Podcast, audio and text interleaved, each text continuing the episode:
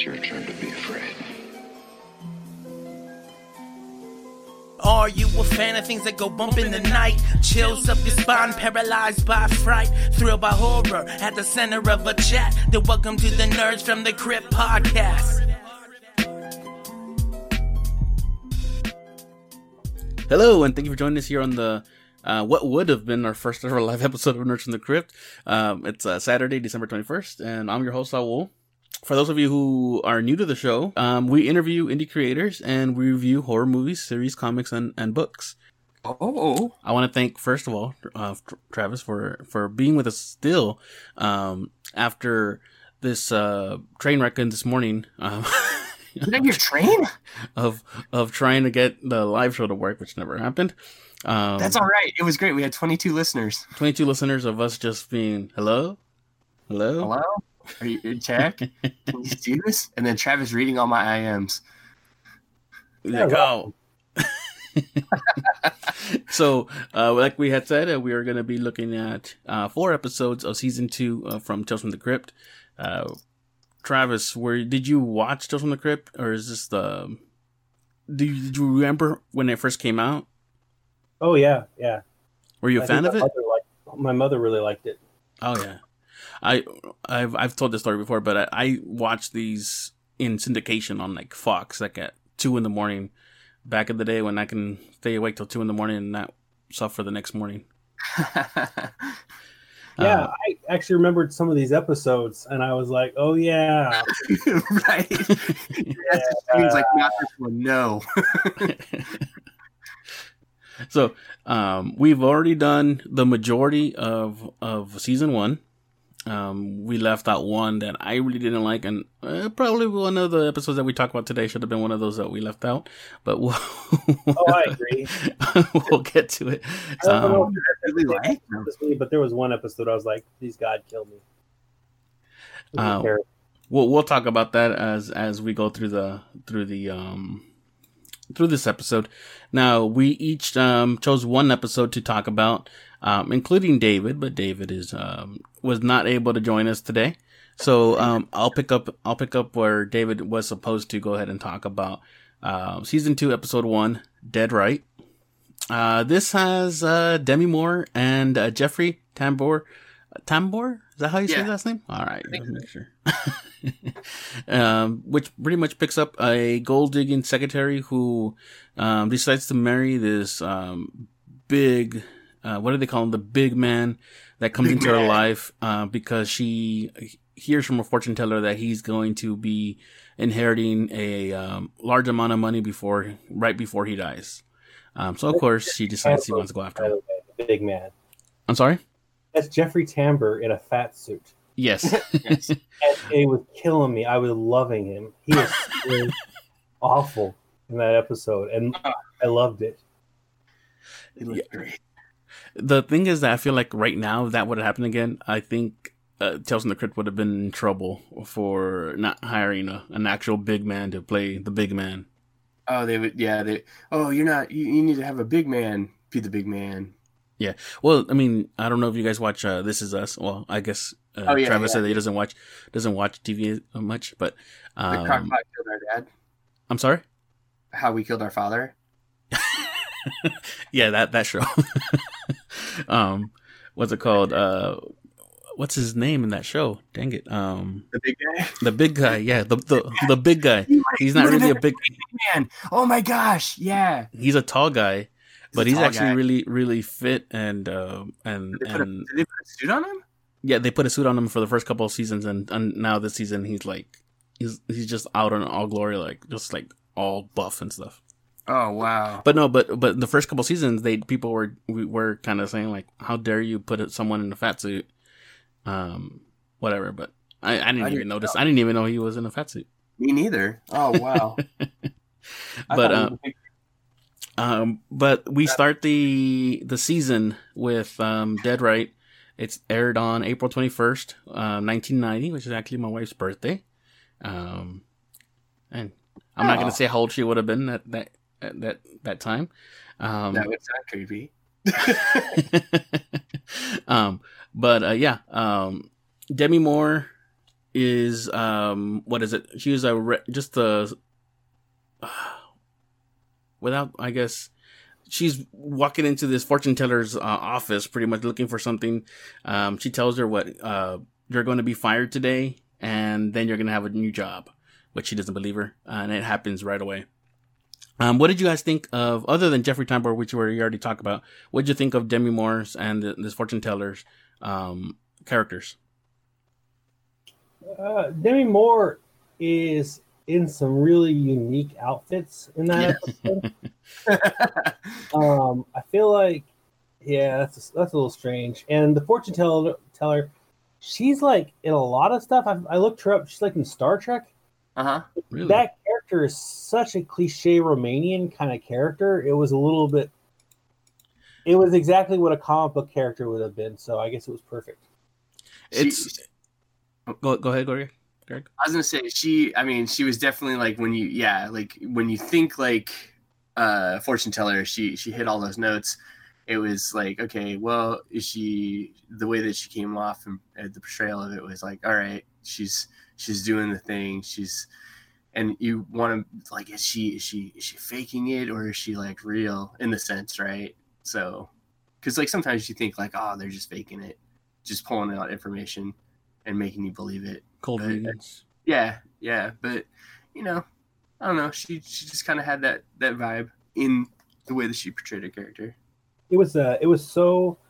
To be honest, it was such a, a a stereotypical stereotype that you could probably take her scenes, cut all the stuff out of Demi Moore, and put other people in the scenes from other movies and still get a cohesive, normal fortune teller Romanian woman out of the story out of it. I just looked her up for Star Trek, and I did not notice that was her. Yeah, crazy, huh? Yeah, she's she's a she's a great like um character actor. I, I feel like this is the once again this is going to be one of those things that if this came out today um people would be on them for for the um, stereotypical uh what's it called? Portrayal of of of a gypsy. Um i really i just i just i don't know. I, I like going back to these because it, it was one of those it was one of those things that you could i, I want to say you i like it and i i just i don't know i don't know how to say it because um i know that nowadays it's not correct to actually portray people being you know this way. But her character is i i like the character a lot. Um i think she's she's uh she's hilarious. Um she gives you just enough information to make you act a certain way like what she does with with uh, demi moore's character Mhm. um she i she knew exactly what the end was going to happen but she really didn't she really didn't want to provide all the information as it went and and we'll we'll get to to what she actually saw at the end My my favorite part about her character was when she's sitting on the couch eating the popcorn and the candy with her daughter watching TV. wasn't she like Anyway. working out at one, at one point while she was yeah, she's just doing just random like normal people stuff, just spouting off her thing, and she's like, "Give me twenty bucks." you know, I'm not paying you this time. Uh, so yeah, so she she gets the um the prediction right that she gets fired. Um, and she comes back to her and she says, "You're gonna meet uh, a big man that is going to be uh, what you're gonna um you're gonna be rich shortly after you get married to him, um, but he's not gonna be rich to begin with." So that night, as she starts a new uh, new job as a waitress, she meets uh, Jeffrey Tambor's character. Um, I don't even have their names. I didn't even write their names down. But I mean, I feel like just no calling Charlie Demi Marlowe. Moore. Charlie, there you go. Um, big gross um guy, um sl- slob of a man, and um, yes. right off the bat, he starts to to hit on her and starts to ask her on a date. And of course, she d- she doesn't realize that this is the the big man that that um was supposed to come into her life until I, I think the bartender, right, the owner, he's like, "Oh, okay, uh, a shot for the big man" or something like that. And she's like, "Oh, this is the guy I'm supposed to be going after, isn't it?" Yeah, it goes right to that close up where the camera draws into her face and she has the realization. Oh, I, I, I call that the the Tales from the Crypt um Tales from the Crypt shot. I think everything. I think every, almost every single episode has that The shot. realization shot. Yeah, oh crap! and um, so she realizes this is got a guy, and right away it, it goes into like this surreal kind of um, with them dancing. Uh, Uh-huh. Jeffrey Tambor dancing. Oh, what what kind of dance is that? Uh, I don't know. I Uh, remember, I remember being in a fat suit and I was dying laughing. because he's pretty nimble. He even says that right? he's I'm pretty nimble for being a big for a big guy. Um, He's so good in this. It's so terrible. It's so good. Yeah, He's he's one of those actors you could watch in anything though, and just be like, all right, I'm I'm there. I'm cool. You do your thing, dude. uh, she's talking to her friend about about um about Charlie, and they're like they're trying to think about how he's gonna die, and they think about two or three different ways he might he might um bite it. One being That he gets hit by a car. yeah, that was that was odd, huh? Like that that's that was so left suddenly in that episode, guys. I don't know if you guys got startled by that, but I was like, wait, what just happened? I had to rewind. uh, I I'm just- because I'm I already know Tales from the Crypt. I feel like uh, like I wasn't I wasn't surprised by it um when I first saw it. But uh, what he gets hit by a, a regular car, and then they they joke that that probably wouldn't do it because he's so big. Yeah. And Oh then they they show him get hit by a by a big truck, and he just goes flying. Um, and then they're like, no, he's probably gonna end up like choking on a piece of steak or something. Yeah, and that is that part's gross. Um, but he, I guess they end up going on a couple of dates. They end up getting married. Um, because she kind of pulls out the information that he has a rich uncle with a bunch of factories. So she's some, she, I guess she thinks that this is where he's gonna get the money out of if, in case something were to happen, he's gonna get the money from from this rich uncle. Um, we see married life. Um, married That to Jeffrey line- Tambor. You go ahead. You just said the married our of married life. oh my god. yeah. So gross.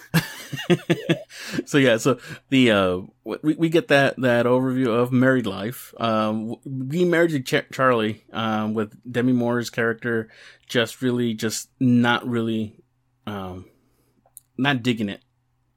Um, cleaning around, and this guy, you know, for this for this guy to be to be married to to someone like Demi Moore and him being this big old slob, he doesn't really do much to try to like stay on her good side. He kind of just like pushes her around like, "Hey, you miss a spot. Clean that spot over there." Um, she shows him cooking for them, hoping he's gonna die one of these days, and it never happens. Comes to this realization realization that um her his uncle is a married man with a family, so pretty much she's never gonna get the money. Never. Can I Uh, pause that real quick because you skipped a scene that Yeah. that was horrifying. He does try to warm up to her when he wants to get her in bed, and that is awful. That Oh. scene, home, come on, baby. He's doing his voice, his fat guy voice, Uh, like where you can hear his jaws reverberating back against his throat. yeah, this is this is what you get as a reward to me. Crawl under my fold. What he said, God. what uh, he like, uh, don't take that aspirin. You just need a full full dose of Uh, Charlie, Charlie. something like that. yeah. Jesus, this guy's a pig. so I mean, they could have just made him be a sympathetic character or something like that, but uh, no. In the in the whole uh, Tales from the Crypt vein, uh, he is not only is he a big slob of a man, he's also um, a pig. He's also really bad. Um, I wouldn't say a bad man, but he is. Uh, he's not the the person you would want to hang around with a lot. Yeah, no. They do say that where you're like okay with him dying. Yeah, well, well, that's the thing about Tales from the Crypt. You- A lot of the people you meet on Tales from the Crypt, you're like, eh, they deserved it. You Yeah. know, he's a bad. Yeah, he's he's bad enough. Um, I think she does. She go. She goes to talk to the um to the the, the fortune teller again at this point because she finds out that that he is not going to get the money from from this guy. So she he goes and she goes in and tells her off. Goes to the store and becomes the one millionth customer for this store. Gets one million dollars for being with the one millionth customer. Um, goes and pretty much says, "I am out of here, uh, Charlie." Um, which he decides that if he can't have her, no one can. and decides to uh, to kill her. Um, which actually profo- uh, what's called um completes the the prophecy. He what's it called um inherits her money and then is Mhm. put to death shortly after because of her murder in a violent way. in a very Yeah. violent way. Yes. Yeah, yeah, yeah.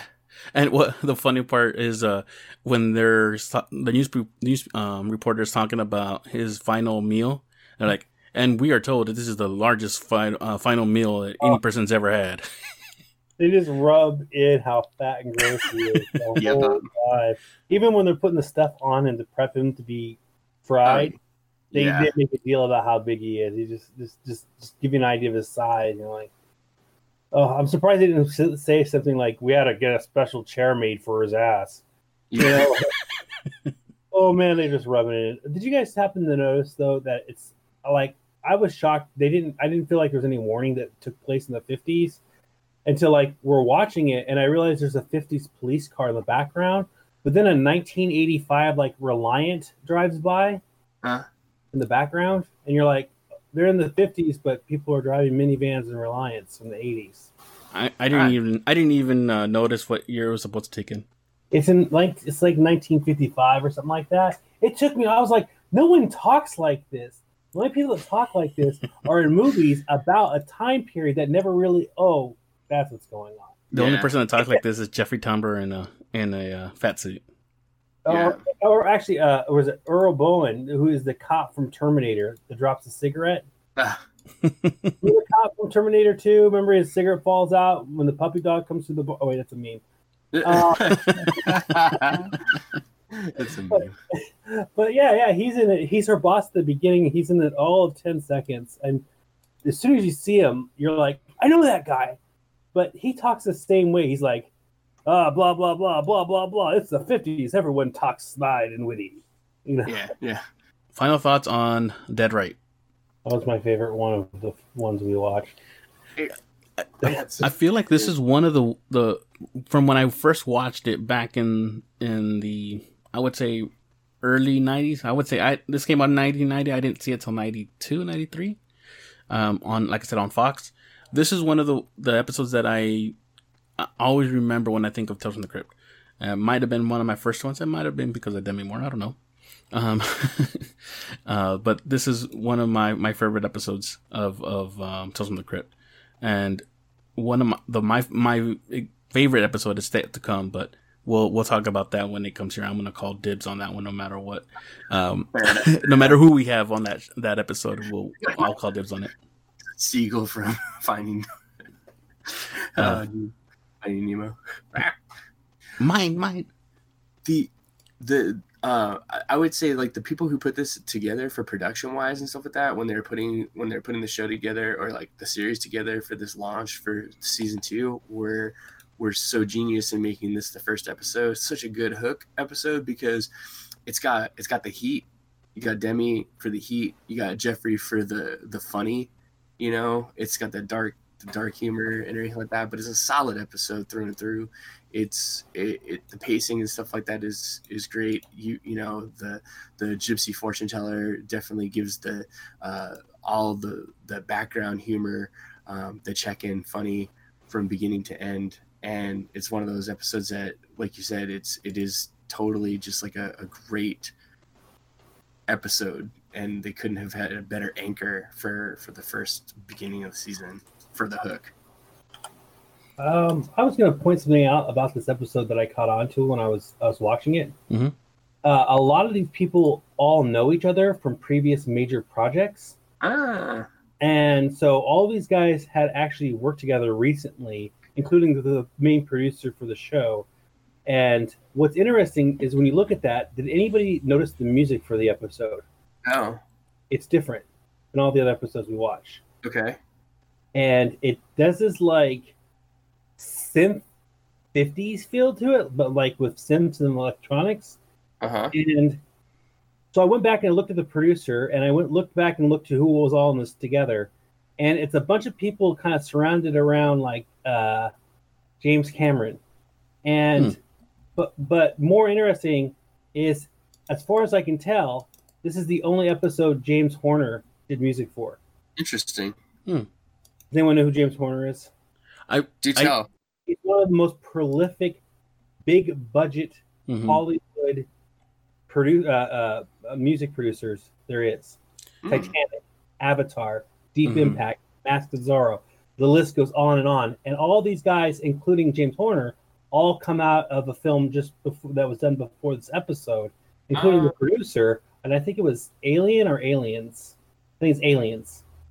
A whole bunch of the people in the back end of this thing are from Aliens. Interesting. He's probably the so as a music producer, he's huge, but he's hmm. also the go-to guy, period, in Hollywood for the conductor for any orchestra orchestra pieces for any major film. Like studios just go, okay, you wrote the piece, now we need someone to conduct the piece. We'll get James Horner to do that. That's who. Gotcha. Well, that's cool. Yeah, But I don't know if you guys I feel like- I feel like um a lot of the the uh, well we talked about it last time. Tales from the Crypt, um especially in the early seasons, it became one of these things where a lot of these actors wanted to be part of it. It, Mhm. it there's so many cameos. There's so many different just people you who you wouldn't think of appearing in the episode, um, or in, in something like this appear in, in Tales from the Crypt. They they were asking to be on the on the on the shows. All right, so um, the next episode we're going to talk about um, is cutting cards, which is episode three. We had uh, originally talked about episode two, the switch, and our um, first first time we we did these. So we're going to go to episode three. Cutting cards appeared on also April twenty first, nineteen ninety. So um, it's one of those things where the first couple episodes came out on the same day, just like the first first season. And um, Greg, you this is yours, right? This is uh, I'll, I'll do this one. Uh, I probably will uh, stumble through this. Uh, I, my notes are not as great as everyone else's, I'm sure, but uh, the uh, the basic the basic gist of this is you got uh, a, a really good um, card shark story. Uh, picks up where uh, Reno he's coming back to town to check in on his his uh, local uh, establishment where uh, he goes to gamble and he pops in and he wants to pop in on a game and he sees that uh, game that he was looking for in the, the back room has been taken over by another gambler that he knows, uh, Sam, who is a uh, another another gambler on the Which- circuit. Which I want to go ahead and just jump in real quick. Played uh, Reno, played by Lance Henriksen, yeah, and Sam Henriksen. Forney, Forney um, played by Kevin Tighe. Uh, Tighe. I'm not sure how to say his last name, but I know him from um, from two things are the ones that I really remember him from: Rose Red and from um, Lost. yes. Sorry. Lost and he, uh, yeah, no, He comes out in a lot of stuff. uh he's i'm trying to think like other stuff that uh like i mean a lot of stuff from the 90s and stuff like that uh if you watched uh um you know leverage or numbers and stuff uh i guess in the later 2000s um big into that as well uh, lance henderson goes uh i guess you could you could run down the list of things that he's been in Millennium. That was him, right? Oh, guys, I messed up earlier. The last crew that worked on that, so it seems to be in crews. I was looking it up on IMDb. Sorry. The last, the last one we just watched, Dead Right, is all people around James Cameron. This one also has a bunch of people from James Cameron, but the director of this is the producer of all the Aliens movies. And Lance, miss henderson The Yeah, android. it- Yeah, of course, what's his name from Aliens, the robot? the android. Yeah, I forgot his name. Um, yeah. Yeah, we all fail that. um. Okay. So I'm sorry. I'm sorry. I jumped in there and and um stopped Greg's uh, flow there. No, it's okay. It's, it, yeah, he's Millennium, uh, Pumpkinhead, uh, Alien, Pumpkin. Alien, Super Mario Brothers. Uh, just, I mean, you could, you could, Beauty and the Beast. You start naming off things that just, you know, anything that either horror related, Cagney and Lacey, horrific. I mean, what? No, good show. Um, Riptide, what? I mean, just all these things. So, anyways, what happens is they are they're basically like Sam pops in or Reno pops in on on this uh, on this backroom game, and he's like, "Hey, where, where's everybody at?" And Sam's like, "Oh, I ran I ran them off. They they just you know they, they just can't they can't compete with me. I'm I'm a really good gambler." And Reno's like, "No, you're a cheater. I don't deal with cheaters. I believe in luck and the odds." And uh, it's it's it's one of those you know they're kind of like in a standoff situation. You know, you got you got Reno. He's a very he's a, he's got a lot of machismo going on, and uh, He's one of these Uh, guys that like. Uh, he wants to be a cowboy, and I think even Sam calls him out on it. Like, you're you're redneck cowboy wannabe, whatever. Trying to trying to get him into into playing a game that that he feels like he he can he can win. just goading him, Yeah. riding.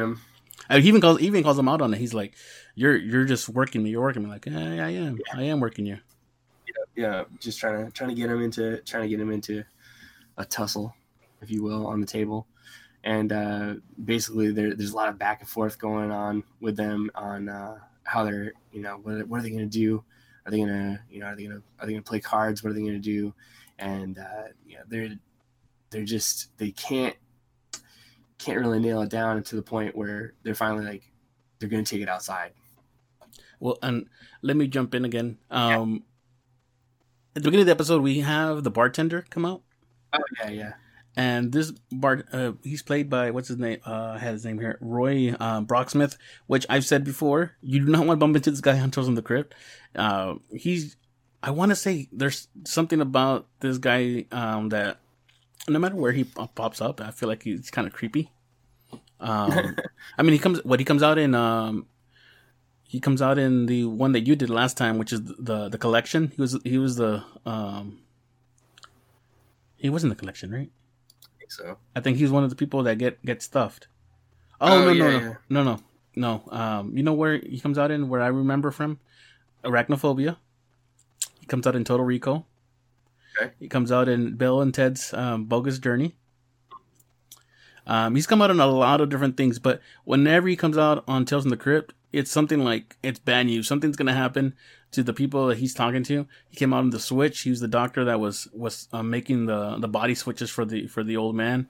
Um, like I said, Mhm. he, he he did appear in uh, numerous episodes of Tales from the Crypt, and um, just it was just bad news if you, anytime you saw him. It's bad news, bad guy. So yeah, so what uh, they decide to play? Um, uh, what is it called? Russian roulette. You go do some Russian roulette because uh, uh, what is uh, Sam says he's got a 44 out in his in his glove box, and they go out there. He pulls it out, and it at first I like honestly like I the way he's pulling it out of the glove box, I honestly thought like, oh man, you know, like he's gonna he's gonna shoot him in the shoot him right there in the in the parking lot because there's a lot of tension. They they they obviously like it's kind of it's kind of interesting because like they they there's so much disgust and distrust between the two because they're two you know obviously they both they both love playing cards they both love gambling but they also hate each other and the way that they do it right? They they So- love um, putting uh, one up on on each other. yeah they, there's definitely that one-upsmanship so uh so reno's like hey i don't trust you I'll, i'm gonna load the barrel i'm gonna i'm gonna i'm gonna pick the bullet i'm gonna spin the spin the chamber and then you know you go first so he he pull he, he dumps dumps everything out pops a bullet in spins it hands it back and they commence the game And you you can feel the tension with every every single time they pull the trigger. it's it's the buildup of uh, each like that that trigger pull. The first one, the first one is like, oh, you know, because like it's it's he Sam Sam goes at it quick, ish, quicker than I, you know, like he's like, okay, this is this is gonna be bad, but he goes at it quick. The second one, when Reno goes at it, it's it's a little drawn out. He's thinking about it like, oh, this this could, you know, he's like he's weighing the odds in his head, right? He's thinking about it. He's uh, it's it is roulette. He's watching a wheel spin, a real a real wheel spin with a ball bouncing in his mind. Where is it gonna drop? He's got some odds. He's trying to figure it out. And then he says that he says he says, "Hey man, I gotta think." thinking's part of the game. You know, like that's That's part of it through. Yeah, before you pull the trigger, you got to think about it. and then pulls the trigger, nothing happens. There's that moment of like the tension of like, okay, he hands it back, and and now Sam has to. He's going through this like, oh, you know, how do you like these odds? How do you like these odds, Sam? You One know, of three. One out of three. Can you handle that? You could walk away now. You could just pack it up and leave. And you could definitely you could definitely see the the gates the one what's it the one month one upsmanship each time that the the trigger pulls and it doesn't go off you can see like you can see the other one trying to trying to get the other one to either just do it or just to uh to walk away and it's like at any point like i mean these are two grown men. They have uh, what who knows what their lives are like outside of this this evening this moment. The the fact that they've they've both come to the same place and they both want to gamble whatever it is. They, they just they want to one up the other one. But they they have all this other stuff in their lives. But this moment to them is the most important thing to just basically like have this this pissing contest with the other guy and Sam pulls it back, lets it go, nothing happens. Hands it back to Reno.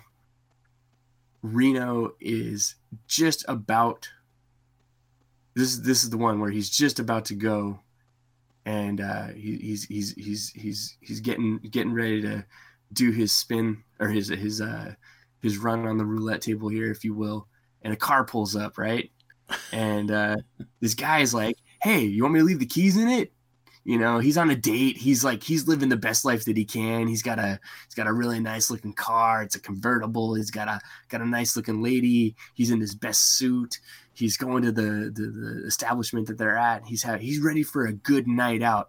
And then he's got these two guys that he thinks are parking lot attendants just get standing out of there. here you a-hole.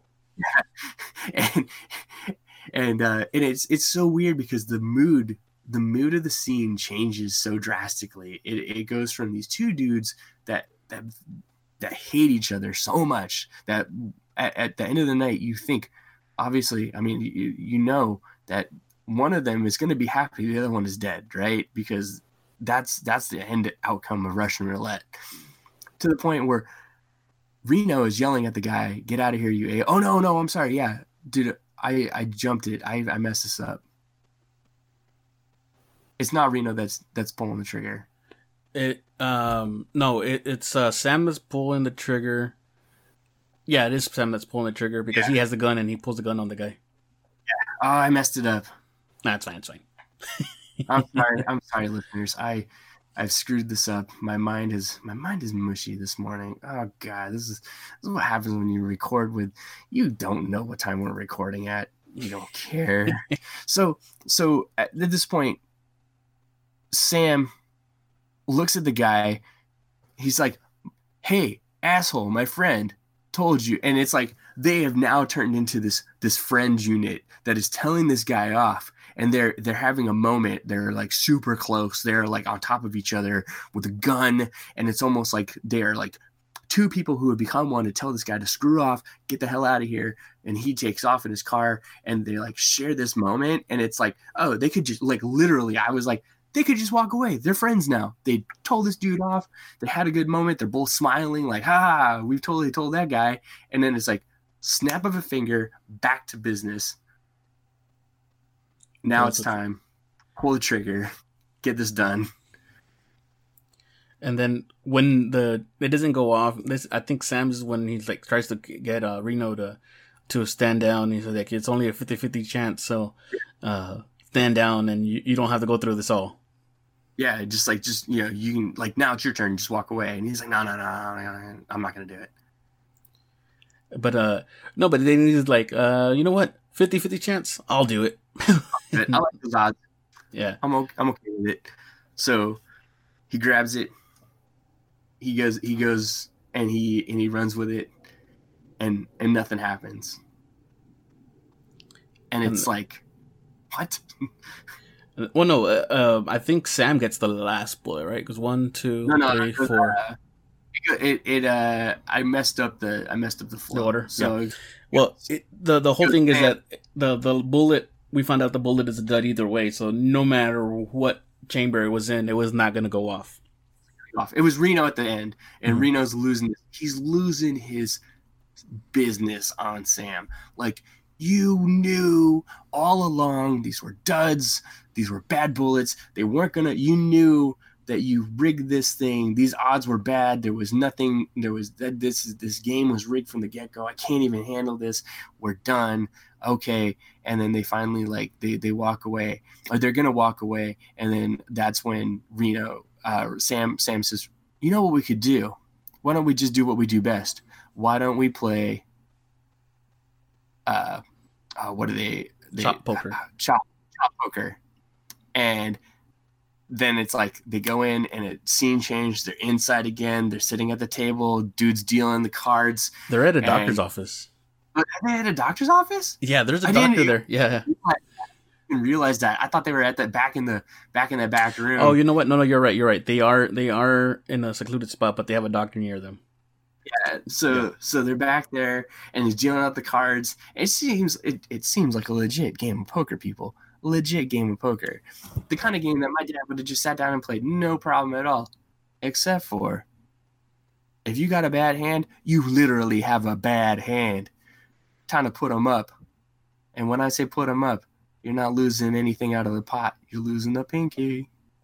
Because uh, Sam has to get chopped first. What what did you think of the of the uh the the uh, what's it called the effects here uh, chopping the fingers off? Oh, you know, I I thought it I thought it, it popped pretty good. I liked it. I liked the way that they they did that. I liked um I, honestly like okay, so uh side note to uh a couple things because the reason why I picked this episode, there's a few things like that really hit the touch notes right. So like gambling, big in my family. Um, I know it sounds really weird. My dad, big card room guy, so I love when it comes to cards. I, I dealt cards in college to to get through school. So like uh, basically blackjack and stuff. So like, Uh, dude, the What did cards and Travis stuff say? that. I don't know. Travis, what'd you say? Dealt cards and cards. a clown. Yes, yes. Before I was a clown, I was a, I was a blackjack dealer for a little while. at the same time. Oh, I did, I did, I did, I, I did, I, and then and then later, I when I was a clown, I did blackjack dealing I'm as just well. picturing that right now and how terrifying that is. And, and, and yes, I know, blackjack dealing, card cl- card carrying clown.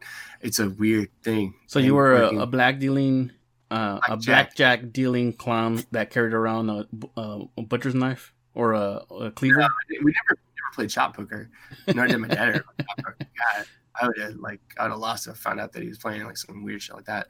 But uh so he uh so um to get back on track, the uh um the way that they when when they're chopping the fingers and stuff like that, uh when I was a kid I had uh cut my pinky, my own pinky almost off carving a pumpkin. Oh my god!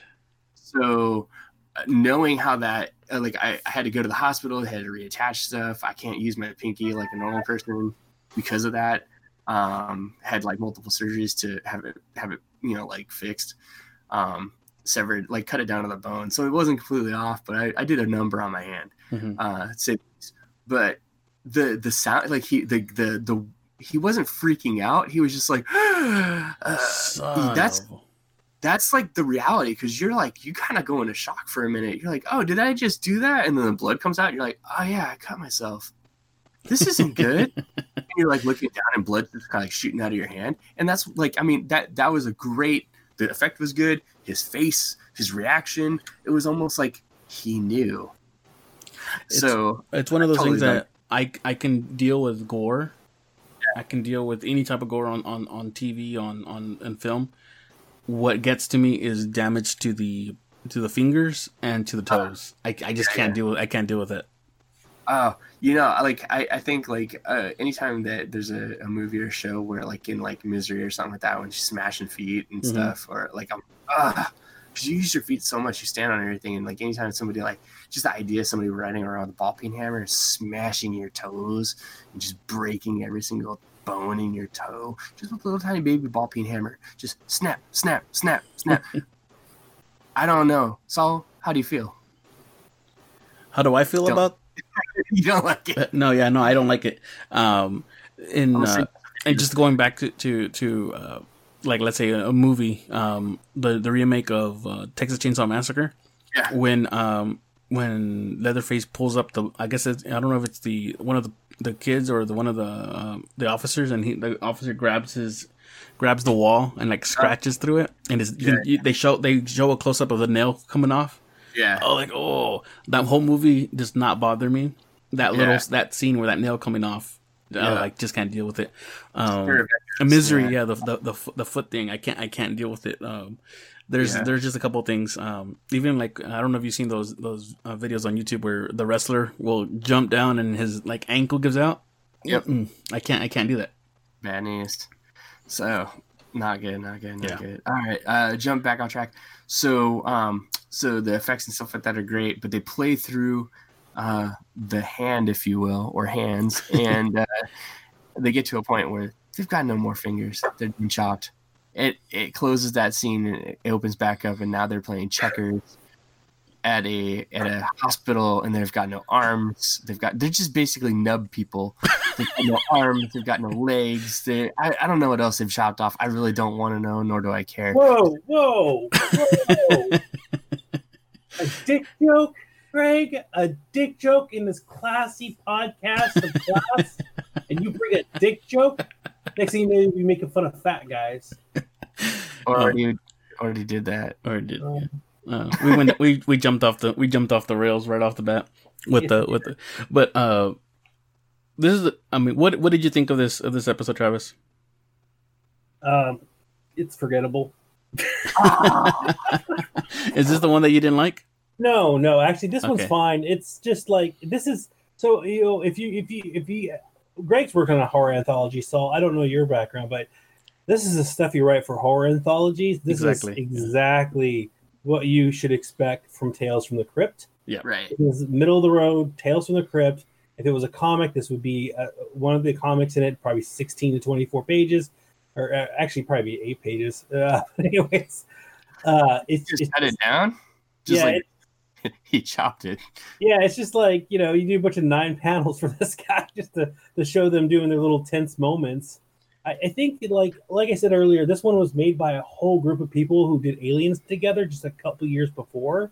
So almost everyone involved with this episode is somehow associated to the movie Aliens in the background. Uh, it wasn't the last episode was you know James Cameron, who's also associated with Aliens, but this is the director of Aliens. Um, uh, this is the uh, uh, um, this is what's his name. There's a like the sound guys from the Aliens franchise, the producers, from, the director. There's the producer, and oh man, it's just a lot of aliens, guys. A lot of aliens. It's not a great episode. I actually like this one only uh only because of the like I said, watching it as a kid, I I um I saw it coming, but it's still like I think it's more more than the the ending. I like the the the guys, the the, the actors, and um just the the willingness that they will they're willing to kill themselves to try to up um each other. to beat each other yeah and at the very even at the very end they're they are all they have is each other now they're they're in this i'm assuming it's a, a psych ward because Yeah. i mean who else would would would do this to themselves to, try to beat their their their frenemy um and they're still arguing over the checkers uh with Right. with reno still being real real methodical on his moves and and sam being really impatient with him um as he's as he's trying to make those moves Yeah. And- It, oh, go ahead. Sorry. no yeah yeah go, no go ahead No, say, like it, it's fine. It's for me. It's just so middle of the road. Like Mhm. it's entertaining. This is why you watch Yeah. Tales the Crypt. Exactly, Right. exactly, and, and I think that I think this is this is why I do like it is because this is exactly what you expect from Tales from the Crypt. Um, it's it's not the the best, it's not the worst, but it is exactly what you expect to to come from from Tales from the Crypt. Yeah, it's that. It's the the quintessential episode. It's like the that that feeling of like, okay, this is uh this is funny. It's it's it's it's almost absurd, you know, the fact that they would that somebody would do that. But then again, you know, people that are all about the W. They don't want the L, and these guys go hard. Now these and these are the people that would be um would be would be in, in Rat Race, right? The the, the, the Oh. high stake rollers. Yeah. Oh my gosh, they would be cannonball runners for sure. Oh god. for sure. Okay, I remembered my Lan- my the Lance Henriksen thing. So uh, several years ago, Ann and I were doing uh, Crypticon. So my wife does she has her shop, but before that she was doing she does like shows that she travels to and stuff like that, and sets up uh, like mini pop ups and stuff. And Crypticon is a horror convention, uh, and she was doing horror convention. Lance Henriksen was the one of the special guests, and they had like this big morning breakfast brunch thing on one of the mornings and afterwards they opened the show floor for all the special guests and the brunch people. So we had to be there early so that these people could come and walk the floor. Really didn't think like the special guests would be walking the floor that much during the during the morning just the the people who did the brunch and we're setting up and getting everything together and I'm in the back of the booth and she's in the front and she's helping this gentleman. And he's like, Oh, I really like all the things that you have here. I like this. I like this. This is really cool. This will probably sell. Yeah, this is really cool. I really like your stuff. And they're having this whole conversation, just very nonchalant. And she's just like, Oh, well, thank you so much. You're very nice. And he walks away. And I was like, Did that, that was Lance Henderson. she, Kitty had no idea who he was. I, I, I, I shit you not, and Travis has probably seen her do this before too at shows. Like she she has talked to more more people, and like David can attest to this too. Uh, she has talked to more more famous people just that come up and talk to her, and she has no clue who they are, and she doesn't get starstruck. She doesn't care, like because she doesn't like she just doesn't know. It's not that she doesn't. It's not that she doesn't care, like, but she just doesn't. She doesn't pay attention to a lot of the, like, she lives in pop culture, but she doesn't like associate like when she sees them in real life she doesn't like it's just another person. Characters they're their real person and I don't yeah. there's no there's no connection there for her. Yeah, yeah she doesn't and she doesn't put them and she doesn't like she doesn't like explode on them like uh like like in a weird way. I don't know in that sense. Like she doesn't like do the the fan the fan girl the starstruck?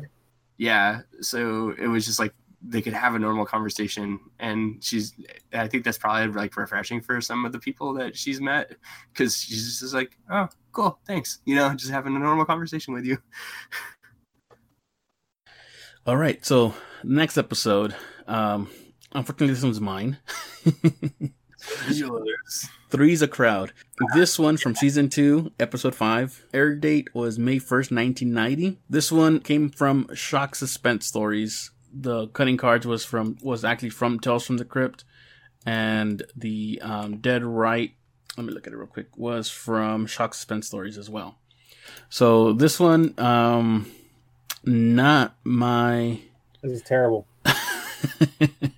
well, I, I think we can go through this pretty quickly because there's not really a lot to go through with this one. It's a a husband who is pretty much down on their down on their luck. A husband and wife down on their luck. Um, he is jealous of his friend who has um, been able to just make a lot of money. Um, he's been able to be able to buy buy the stuff he wants, and he is he feels like his friend is one upping him with his wife since he's he's taking her out to go buy stuff that he can't buy her. He's paying for their trip for their anniversary, which he can't pay for, and he's starting to think that they are starting to have an affair. It comes. It turns out that the friend actually lost his chance with his wife, which is why I feel the husband feels this way that he's going to lose him to the best friend because he already they already had kind of a a history, I guess. Yeah. Yeah. History. The whole episode is played out like they're made you're, you're made to believe that they are having an affair. They're being real secretive. They're uh, ahead with it. Yeah, it, it's it's such a thing that knowing Tales from the Crypt, you know it's not it's not a thing, but they're they're just throw they're just throwing you they're trying to throw you for for for a swerve, and um, the guy playing the husband, he for for being a Tales from the Crypt, he plays it out plays it way over the top, and um, which is hard for Tales from the Crypt. And um, I don't didn't really like this guy playing the the character. Um, he he's actually in Happy Days, Chuck Cunningham. Um, I know I've seen him in a lot of different things. I just don't remember. You only remember from one thing because I had to think about this, guys. He is the security guard from Superman Three that gets drunk with Richard Pryor. Yes, that's, yes. That's when everyone, as soon as you saw him, your brain went, "I know this guy." That's where you remember him from. Like, you, I know this guy, but I don't know where I know him from. Right, because you only remember him from one thing. He gets yeah. drunk with Richard Pryor, and he's the guy that Richard Pryor has to turn the other key with. He does that weird thing with the dual keys. No, I remember him. I remember him from uh There you from uh Voyager, Star Trek Voyager. He's a bad actor, guys. Always bad. Oh, he was in Willow. Yeah, he's in Willow. Yeah, What was Uh. he in Willow? Unforgettable Man. I'd have to I'd have to look it up to see who he is. He puts it in his head that this is going on. At the end of the day, they're gonna have some, they're gonna talk to him about something. He overhears them saying they're gonna talk to him about something. It wasn't the time to do it, but they're gonna they really need to talk to him about it. The I guess the end of the story comes when the friend comes over to get him to go over to his cabin because he, he's paying for two cabins, one for him and one for his, his buddy. Comes over to get him to go to the cabin, saying his wife is over there. They need to talk to him this guy, which I don't even care what his name is in this in this um so in this, this episode. I don't care. Um, yeah, he he decides that that um, I guess uh, during the during the day, he, the the carekeeper kind of tells him like, "No, I was told to keep you away from the other cabin." He kind of gets into a fight with him. Hus- The the wife and the friend come in and t- tell him, "You know, you need to calm down." They walk out. They walk away from him with him saying, "You're you're the one that's effing my my wife or whatever." He looks up and sees the animal, stuffed animals, gets the idea that he's going to kill his friend. Uh, comes down with a crossbow, kills him with a crossbow, w- one crossbow to the stomach. I boom. don't, I, I don't know how fast you, someone would die from that, but that seemed really, really fast. I think he hit him in some some good internal organs. He, Maybe. You know, like boom, gut shot. Yeah, I always die from intestinal wounds. well, you know what? What's more, what's more, uh, what's more surprising than that is that after he killed him, he was actually able to hang him on the wall. I don't know how he did that, but he was actually uh, in a very short amount of time too. he had crazy man jealous strength. He was like doing like the whole and he just like climbed up the wall with like his cat claws because he kind of looks like a cat, and like cat, cat down, hung him up, and he's like, ah, sorry. Shortly after, the wife comes in, does this go does the same thing. He goes after her. She figures out what he did. Uh, what he say? Like, where's um? I don't even know the name of the friend. Where's what's his name? And then he's just like, oh, he's hanging around. And of course, behind her, he's hanging on the wall. She runs away. He goes after her, strangling her and dragging her to uh to the other cabin.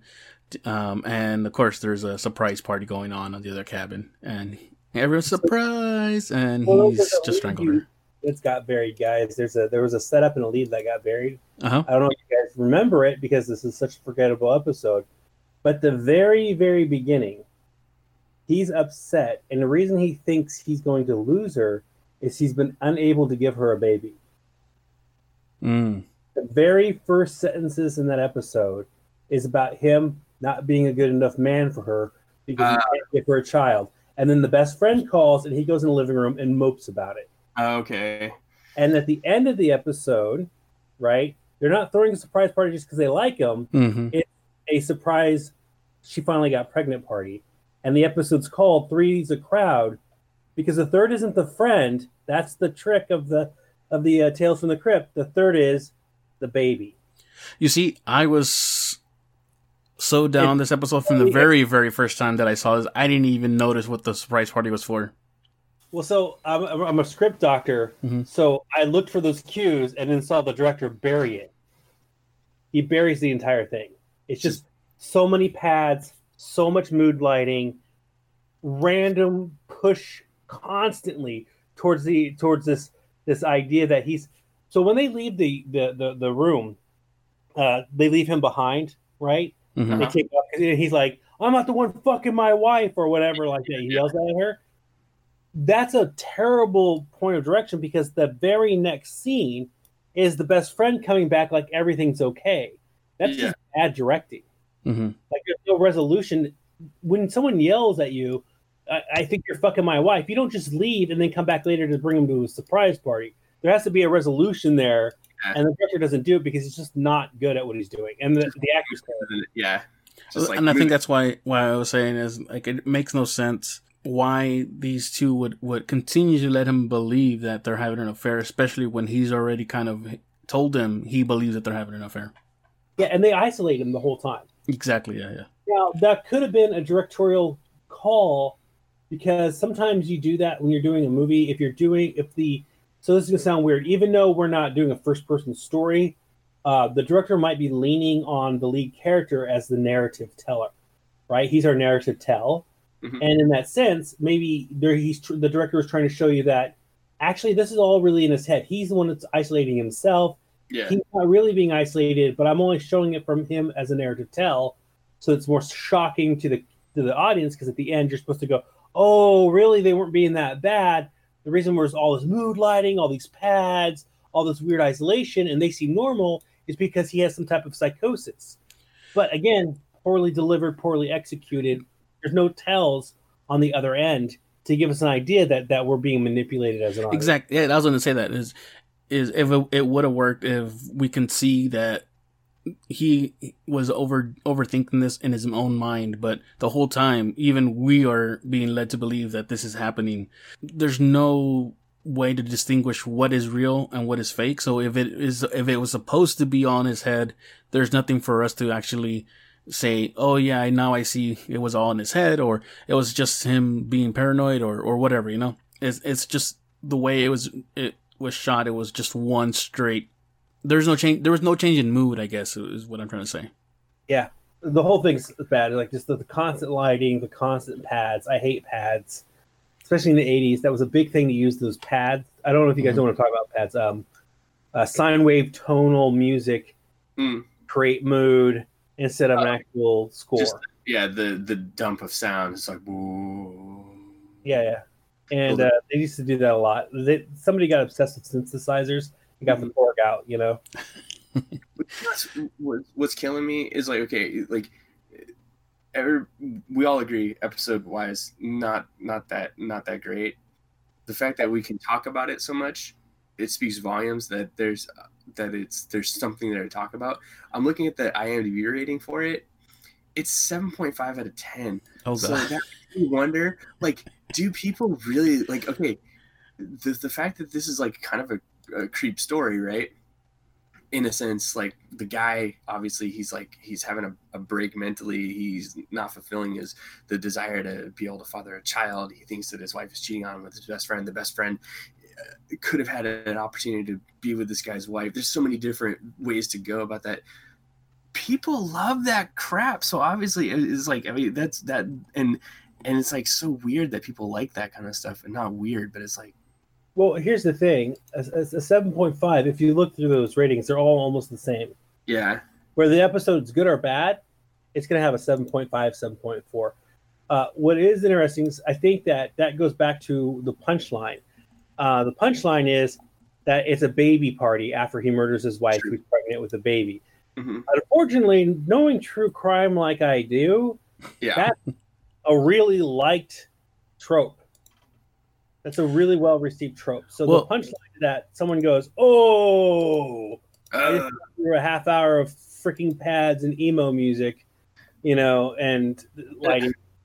So it's totally worth it, but it's not. It's What I was gonna say is that this this particular story reminds me of the uh, urban legend where the um the creepy kind of handsy boss is um being led on by the uh, secretary to go to go to her, house or whatever.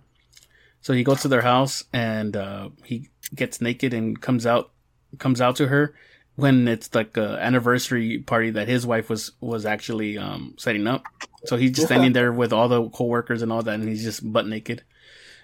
Uh.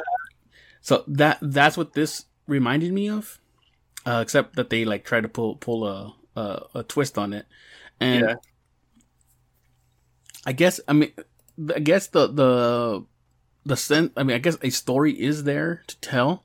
I just don't think it was done effectively. I I do I do like the fact it stirs a crowd. It can go one one or one of two ways where it's three like him, the wife, and the baby's a crowd, or the fact that he killed his wife, his best friend, and the baby. Stop being so positive on this episode, Greg. It's terrible. Shh. Well, you know what's worse? What you tell me that that that episode has a seven point five is that the next episode has a six point six. What? And that's even that's a good episode. Uh, People. I, I I I don't have uh, any hope for this for this world. I tell you, the punchline. Like just doing a lot of true crime.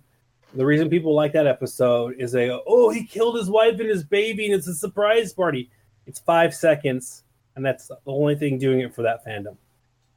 I think also it builds up from like a soap opera feel. Like they're in this lush, lavish hotel room with all this great stuff, and then it goes to the to the cabin that that um the Great Outdoors was filmed at, and everybody's like, "Oh, I know that place. I love that place. Let's murder some people here." I think I think I'm I'm done with that episode. um, yeah, I mean, I remember even when I first watched it, I was like, "Oh yeah," I mean, um, yeah, that happened. Uh, I never really, I was never really a fan of that episode from the beginning, and I should have remembered that, that that's what that episode was. I just, it just, uh, when I was choosing the episodes, I was like, oh, well, let's choose from one here, and I didn't even think about about the episode itself. And I will say when I when I when I started it, I thought it was Gary Busey, and I was like, "Sweet, Gary Busey." And then when I realized it wasn't Gary Busey, I was like, "Oh, it's not Gary Busey." Oh no! I was like, "Oh, not Gary Busey." I, I, I just feel like the less we talk about this more, even though we've already talked about quite a bit more than we thought we would of yeah. this episode. Right. Um, let Let's talk about the thing from the grave. Um, episode six, season two. Uh, air date is May eighth, nineteen ninety. Um, this is from Tales from the Crypt. It's number twenty-two. I'll let Travis um, pick this one up.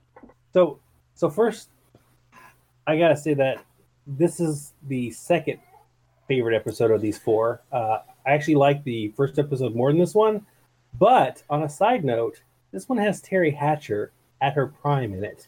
Yep. Uh. If anyone doesn't know who Teri Hatcher is, you're not an old man.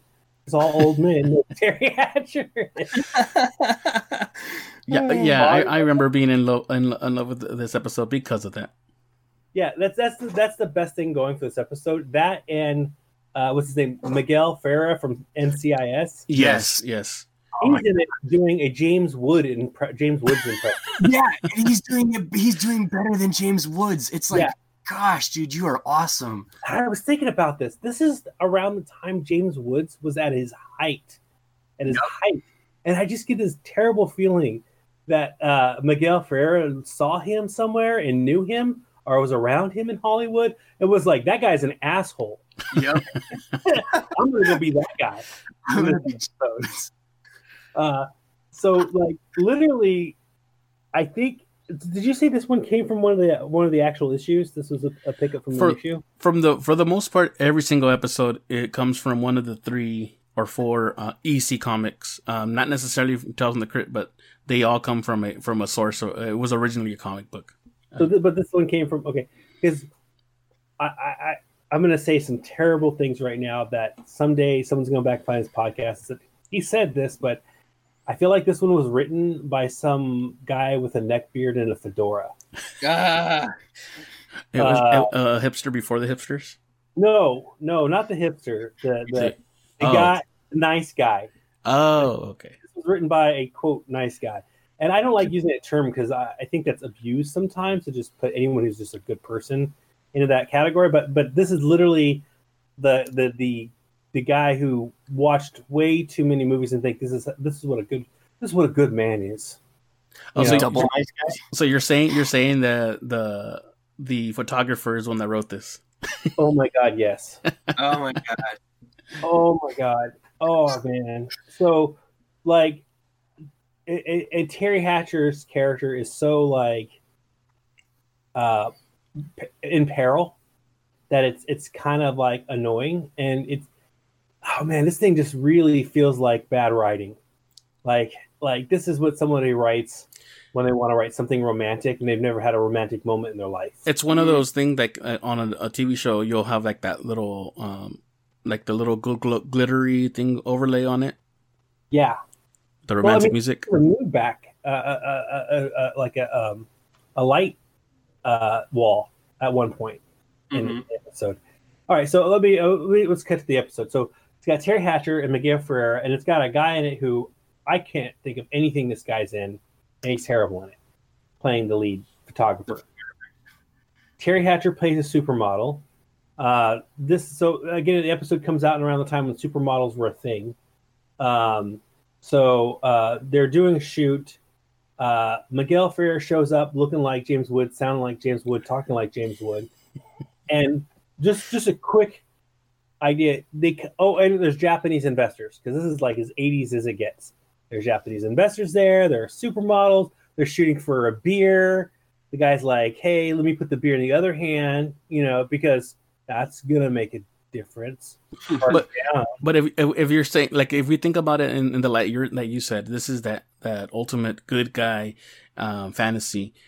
The let me put the beer in my other hand kind of kind of um, line is kind of like tilling down that that jock or that that really good looking guy that you that you don't like because he's the one that always gets the girls. That's the kind of kind of Yeah. uh, line that you would write for that kind of person.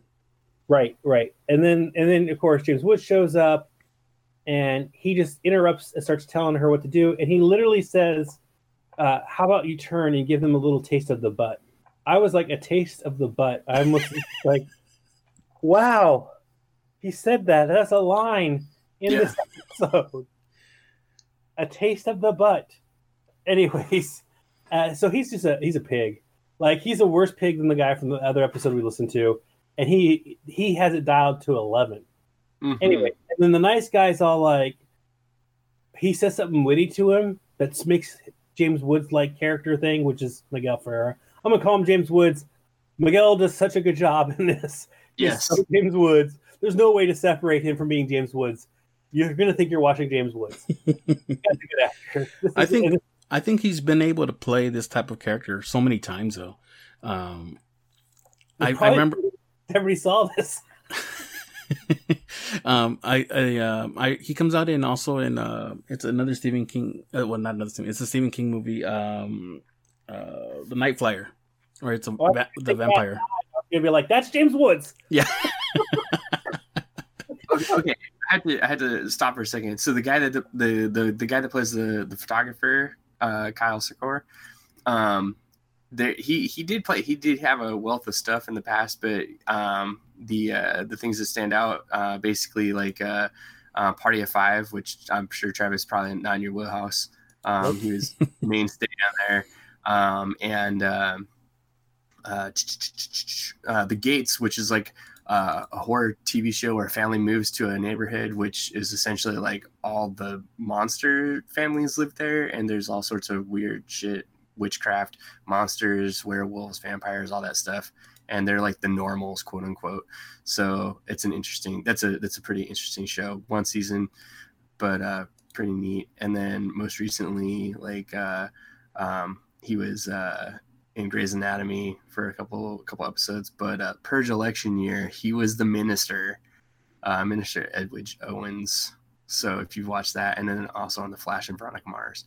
So You on the Flash? yeah, uh, Thomas Snow, Icicle, Oh, and then uh, in Veronica Mars, if you watch the the the um, Veronica Mars, uh, basically like pretty much everything from the previous the past seasons all the way up to the newest. Uh, he was Jake Kane, so he pops up through through all those. I have no idea what any of that stuff is. I'm terrible. No worries. I just wanted to give the, I- wanted to give give the the the man some some credit. I mean, I'll give credit to the to the to the the beer guy. That guy's in that Tacoma PD fire department show. Is he really? yeah, I, guess he's- I, I haven't watched the show, so I don't know. It's funny. His his his title in here is Bohunk. yeah, yeah, that's it. That's all he does. He has like one line about if I put the can in the other hand, party down or something like that. he was a part of uh, Mike Tyson Mysteries. I don't, is that a real thing? That's a mis- that's a real thing. Mike Tyson Mysteries, Oh yeah, where I put my beer. Oh, he was in the Mick. Oh my gosh, I love that show. Sorry. This guy who I do not like is, is the most popular. Teri Hatcher's in this, guys. Teri Hatcher, Yeah, number Teri Hatcher. hottest women of all time. if you don't know Teri Hatcher, you should go look her up. State search only. Safe search only. Uh, you only get safe search for Teri Hatcher, actually. Uh, wait, deep fakes are a thing now. Never mind. That's true. Um, She was in the Radio Shack commercials. yeah. Yeah, she's in the Radio Shack commercials. Uh, she just released a. Anyways, point point is, so she plays a, a, a supermodel, which is also interesting because I don't know. I was trying to look this up after watching the episode, but it seems like in the '80s, before she was in Lois and Clark, she'd been a body double in Hollywood. I remember an interview with her where she was talking about doing that kind of work. Wow. So, but I couldn't find the interview and I couldn't find any more information on it. But It seems like in the 80s she was a body double. She was known in Hollywood for being like insanely beautiful. And of course, the episode starts out going right to the point. She's in a bikini. Yeah. Doing a shoot. And James Woods is like her boyfriend slash manager slash fiance, you know. And you guys, you guys ever watching wrestling? You Oh, know who yeah. Paul Heyman Mhm, is mhm. Who? Paul Heyman. Oh yes, yes. hmm Oh yeah, okay, yeah. He owns a women's modeling agency on the side. Really? All I could think about is, I wonder if this is how Paul Heyman is with his girls. Like he's just like, oh yeah, I'm her manager. Oh yeah, yeah, yeah, I'm her. Oh, she's so hot. Oh, look at her, look at her. Don't look at her, she's mine. You know, like what the shit. Anyways, so good guy photographer's like, you know, says something to him. Of course, it makes him stumble because good guy photographer is just such a good guy. He just says something that reminds James Woods of of how stupid he really is. And then he goes up to Teri Hatcher's like, hey, does he ever get kind of rough? And she's like, oh. And of course, that's all she needed was someone to say something to her and point out that her boyfriend's a complete fucking pissant pish. Pish. I made that word up. So then, of course, he he lets it go because it's not his place. And then she shows up to his apartment because she just needs somebody. And he's Mhm. there for her. And then he's like, I got this Mayan necklace from an old Mayan lady, and it's, you know, for you. And it'll always remind you that I will. Oh, girl, he's known her for like an hour at this point. right? Like, and she seems dumb as rocks. Okay, she's literally this is Teri Hatcher at her worst. She's doing the falsetto voice thing, the big eye thing all the time, and he's all like, "Yeah, girl, there's something special about you. You know, you're hot." Like literally, that's all she has going for her as a character. She's really hot, and she's been in a bikini in front of him. So he's like, "I'm going to give you this Mayan medallion thing and tell you some story about how I'm always be there for you." And they set it up, and it's like silhouettes on a light background of a sunset, you know, and it's got again pretty pad music for romance. And then of course she goes back. Well, no, he gets a call and uh, from James Woods, and he's all like, "Oh, she's in trouble, dude. Like you're he's your friend, dude. He's not your friend." And he shows up to go save her to help. I think to help James Woods' character, the James Woods character, but doesn't bring a gun. I'm like, that sounds like a setup, dude. That sounds like you're about to go get mur- oh oh look, you got murdered. You Right. got murdered. Yeah. You know, by the violent boyfriend who said that he needed to help him with her. I love it. The the lines like, "Is she okay? She is, but you're not." Yeah, what the fuck did you think was gonna happen? Like you called out the guy first time you saw him. You know you just banged her on the side. You know that he probably found out. You know that he's setting you up, and you're gonna show up and not bring a gun. right? He races there in his car, like he's like, "I'm gonna save her." he trusts him. He trusts him to believe that that's who that guy would call. Anyway, so he gets murdered. It cuts back, and it's like her and him. And James, uh, um, was it Miguel Ferrer? Mhm. Ferrer? Mhm. He does a really good job of being manipulative. He actually does a really good job of being like, "Oh, I know what's lost between us." That's how those guys are. So I'm like, "Wow, that part's actually really good." Right? Fedora guy is really, really Fedora guy, but this guy's acting is carrying the script right yeah, now. And Teri Hatcher's just being pretty. And I feel bad for her for that because she's such a good actress. she really is. I mean, if you haven't seen her in in anything, go watch Desperate stuff. Low- Lois and Yeah. Clark. Wilson Lo- Clark, Desperate Housewives, small, uh, not Smallville, uh, Supergirl. Lois Lois Well- and Clark. yes, Is that it? Was she in that one? Yeah. Yeah. Anyways, um, she's just a rock star. Anyways, but uh, so then he's like, oh well, you know, blah blah blah. I killed him. Oh wait, she goes back to find him. He's like, oh, I, I you know, come. with- I'm gonna tie you up, take you to the cabin where I killed him, which means it's like, okay, this is getting weird. Why why would he set it up to admit it to her? Then he puts her in her underwear. Mhm. Um, that's not really explained why she has to be put in her underwear to be tied up, other than it's Teri Hatcher tied up in her underwear. Maybe that's it. Anyways, director's wish. yeah, yeah, like first she's in a bikini, then she's in underwear tied up, and then he goes out because something's going on outside, but it's the dude that he he killed because he's brought back to life. He crawls out of the grave, and then like they have a fight that goes on forever. Ever. That is a really that is like one of those fights where like they they shot coverage, and then when they got back, they realized that the, the episode was going to be short, so they just started cramming all the coverage into it. hmm And she comes out as he's being pulled in the grave, and he's like, "I'm not dead," which I thought was actually a pretty clever line for that character to tell. I'm not dead. And then she rubs the necklace that she's still wearing. As she makes the realization, "Oh, hey, that's your shot, dude. That's your uh your Tales from the Crypt shot." Yeah. that realization moment and she's rubbing the Mayan necklace to show us and her that it was him All along. from the grave, the guy she knew for like four hours. Plus, Yeah. how, how how long? Um, what was the wait time between the time he got killed and th- and this? It's a couple days. Because he's Does- already really really badly decomposed. She he says on the phone with uh, it's been a week. Oh, okay, okay. You've Yeah, been he's been calling him gone. for a week and he hasn't answered. Yeah. You know, you know, I know that things are bad between, and that's where he starts the manipulation thing. Man, that guy carries this. This like this episode. If it wasn't for him, it would just be Teri Hatcher tied up. Oh, side note. So her boyfriend goes out. There's a lot of noise going on outside, right? You've Mhm. taken the time to put Teri Hatcher in her underwear and tie her up on a bed. Okay, so you obviously want to put her in her underwear and put her on a bed because that's the type of director you are, right? Now she's outside. She hears a noise. She gets free from the ropes while they're fighting this very long fight. Then, when she comes out of the house, any other horror director on earth would have had her run out of the house after she got untied. Yeah. But Teri Hatcher's character puts her fucking pants on, puts her shirt back on, puts her coat on, fixes her hair, and does her makeup, and then comes out of the house, which is why the fight takes so long. It does take a while. Yeah, she should have just ran out in her underwear. Like that's what anyone else would have done. It would have made to- sense. Yeah. But instead, she's fully dressed and properly prepped. The only time that the only time that she comes out dressed and it's like it's the wrong time to be dressed. Yeah, right. Right. Like that's the that's the one you lose the girl running out of the house in her underwear screaming moment, which is like classic horror. You know. So, anyways, uh, the episode's not that great, except that I just Miguel Ferreira is great in it. yes. But man, the cringe moments with the with the the quote unquote romance. hmm dude, dude, there's nothing that special about her. She's literally said nothing to you the entire time you've known her, and you're white knighting it. It's a, fascin- a fascination uh, thing more than anything else.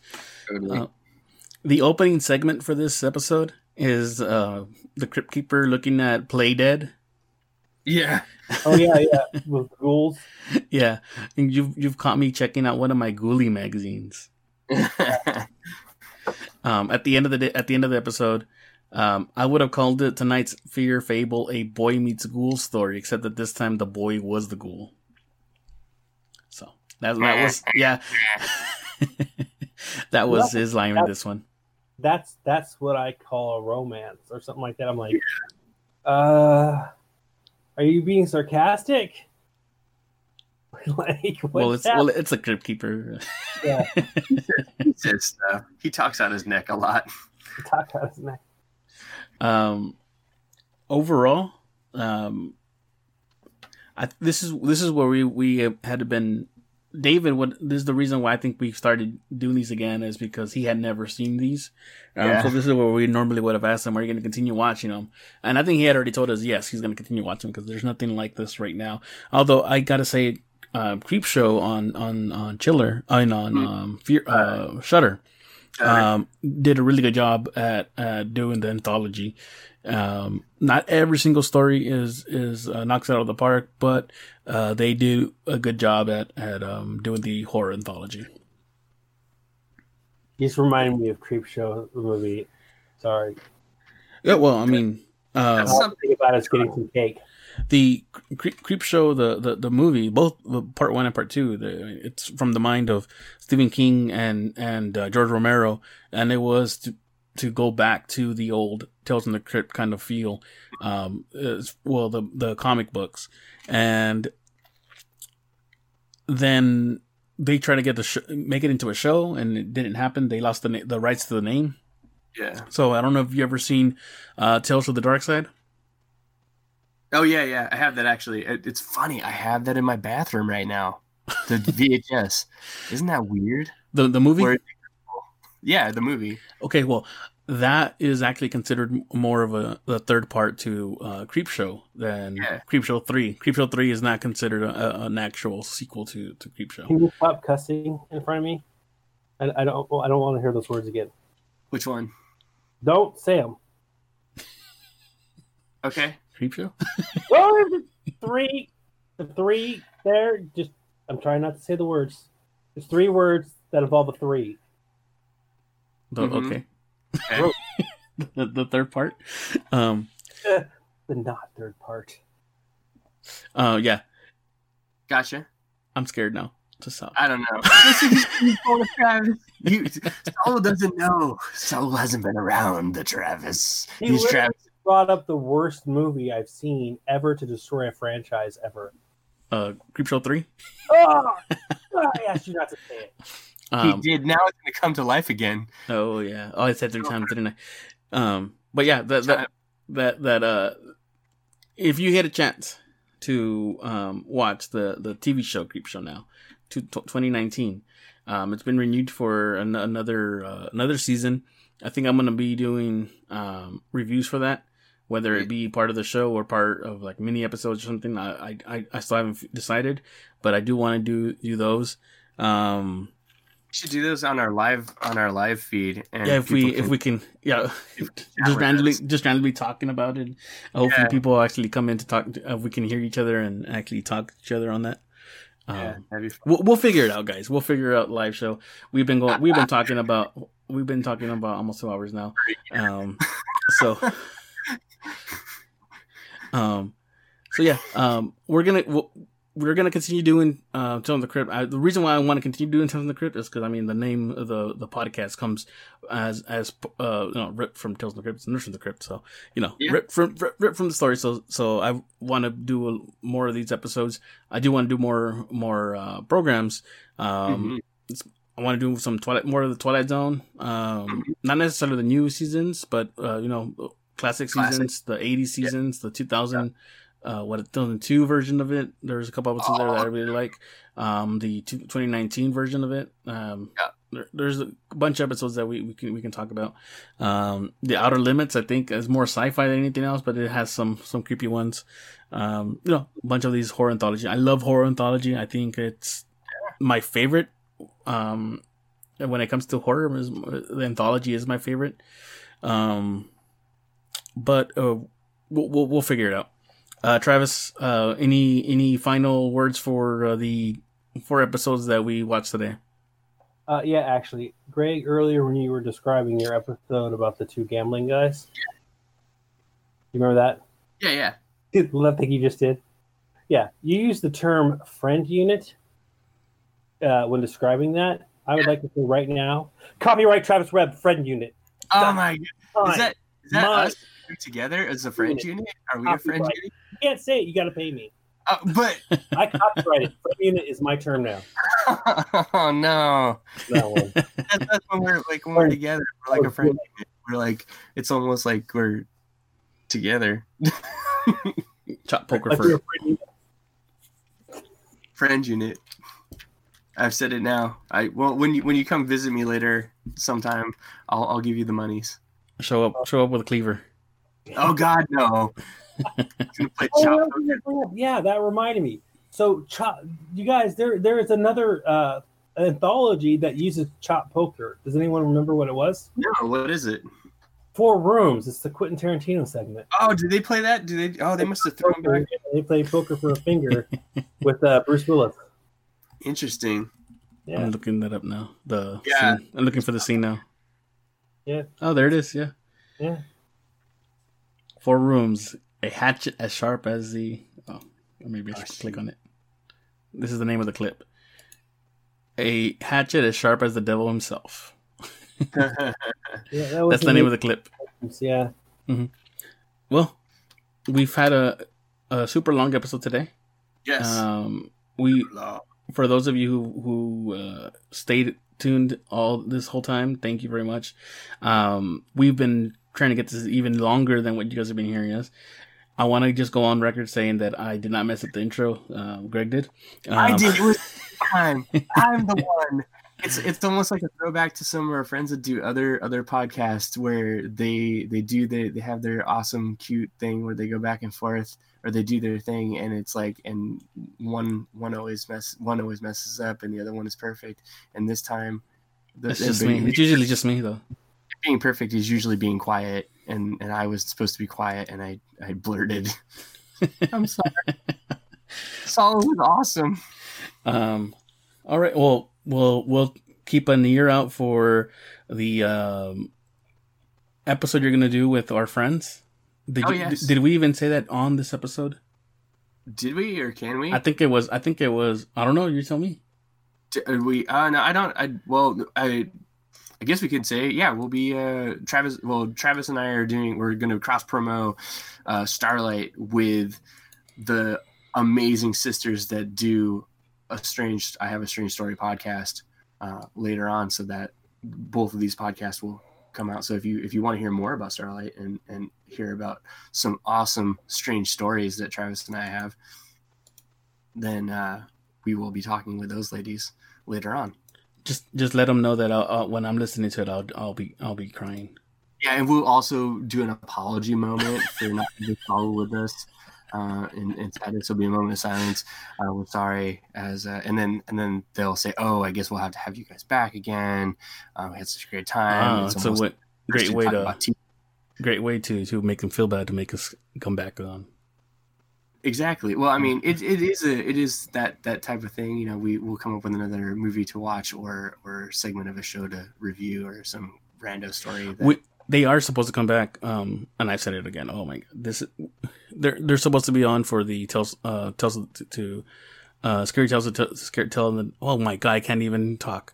Scary, Stories stories, in the dark. Yeah, which was sort of released a long, long time ago. But then I got really busy. You got busy, and ugh. Did you see it yet? Uh, yeah, yeah. I I got lost on the way to the theater. No, no, I ha- I have it on on Amazon Prime. Okay. Oh, I, know. uh, I oh wait, bought it. oh, wait, the um the the new movie or the uh the No, no, no. The Other- the, the movie. I, I that's where I buy my stuff now. Just The- buy it off of Amazon Prime. Hopefully, they don't take it off and I can't watch it after I Uh, spent money on it. like the iTunes? Yeah, exactly. Yeah. It happens, people. That's why I'm all about dead media. Dead media for life. I'll get mine on VHS. I got it on VHS, DVD, Blu-ray, laser disc, Betamax. What else, Travis? What do we, what do we keep it on? Reel to reel. Uh, that RCA format that nobody remembers. Lord, I actually just sold one of those at the shop. it's called something. Uh, like Select select a disc. I have one in the basement. It's pretty sick. I got Tron on it, Ra- Raiders of the Lost Ark, Star Trek, Star uh, Star Trek, Star nothing Wars. better than when your movie starts skipping. Yeah. Well, now I'm gonna Oh, go no. play my ColecoVision. Yeah. Ooh, hey, do it. All right, guys. Um, we'll let you all go. Thank you very much for uh, for joining us here, Travis. It was a pleasure having you. You guys keep an eye out for uh, for we'll, we'll go ahead and, and make sure you all know when the Kickstarter for Starlight comes out. Uh, if there's anything else that you are wanting to promote, let us know. Send me all the links that people on um, can click on them on the um, on the description of this of this episode. And uh, we'll see you guys next time. Are you a fan of things that go bump in the night? Chills up your spine, paralyzed by fright, thrilled by horror at the center of a chat. Then welcome to the Nerds from the Crypt podcast.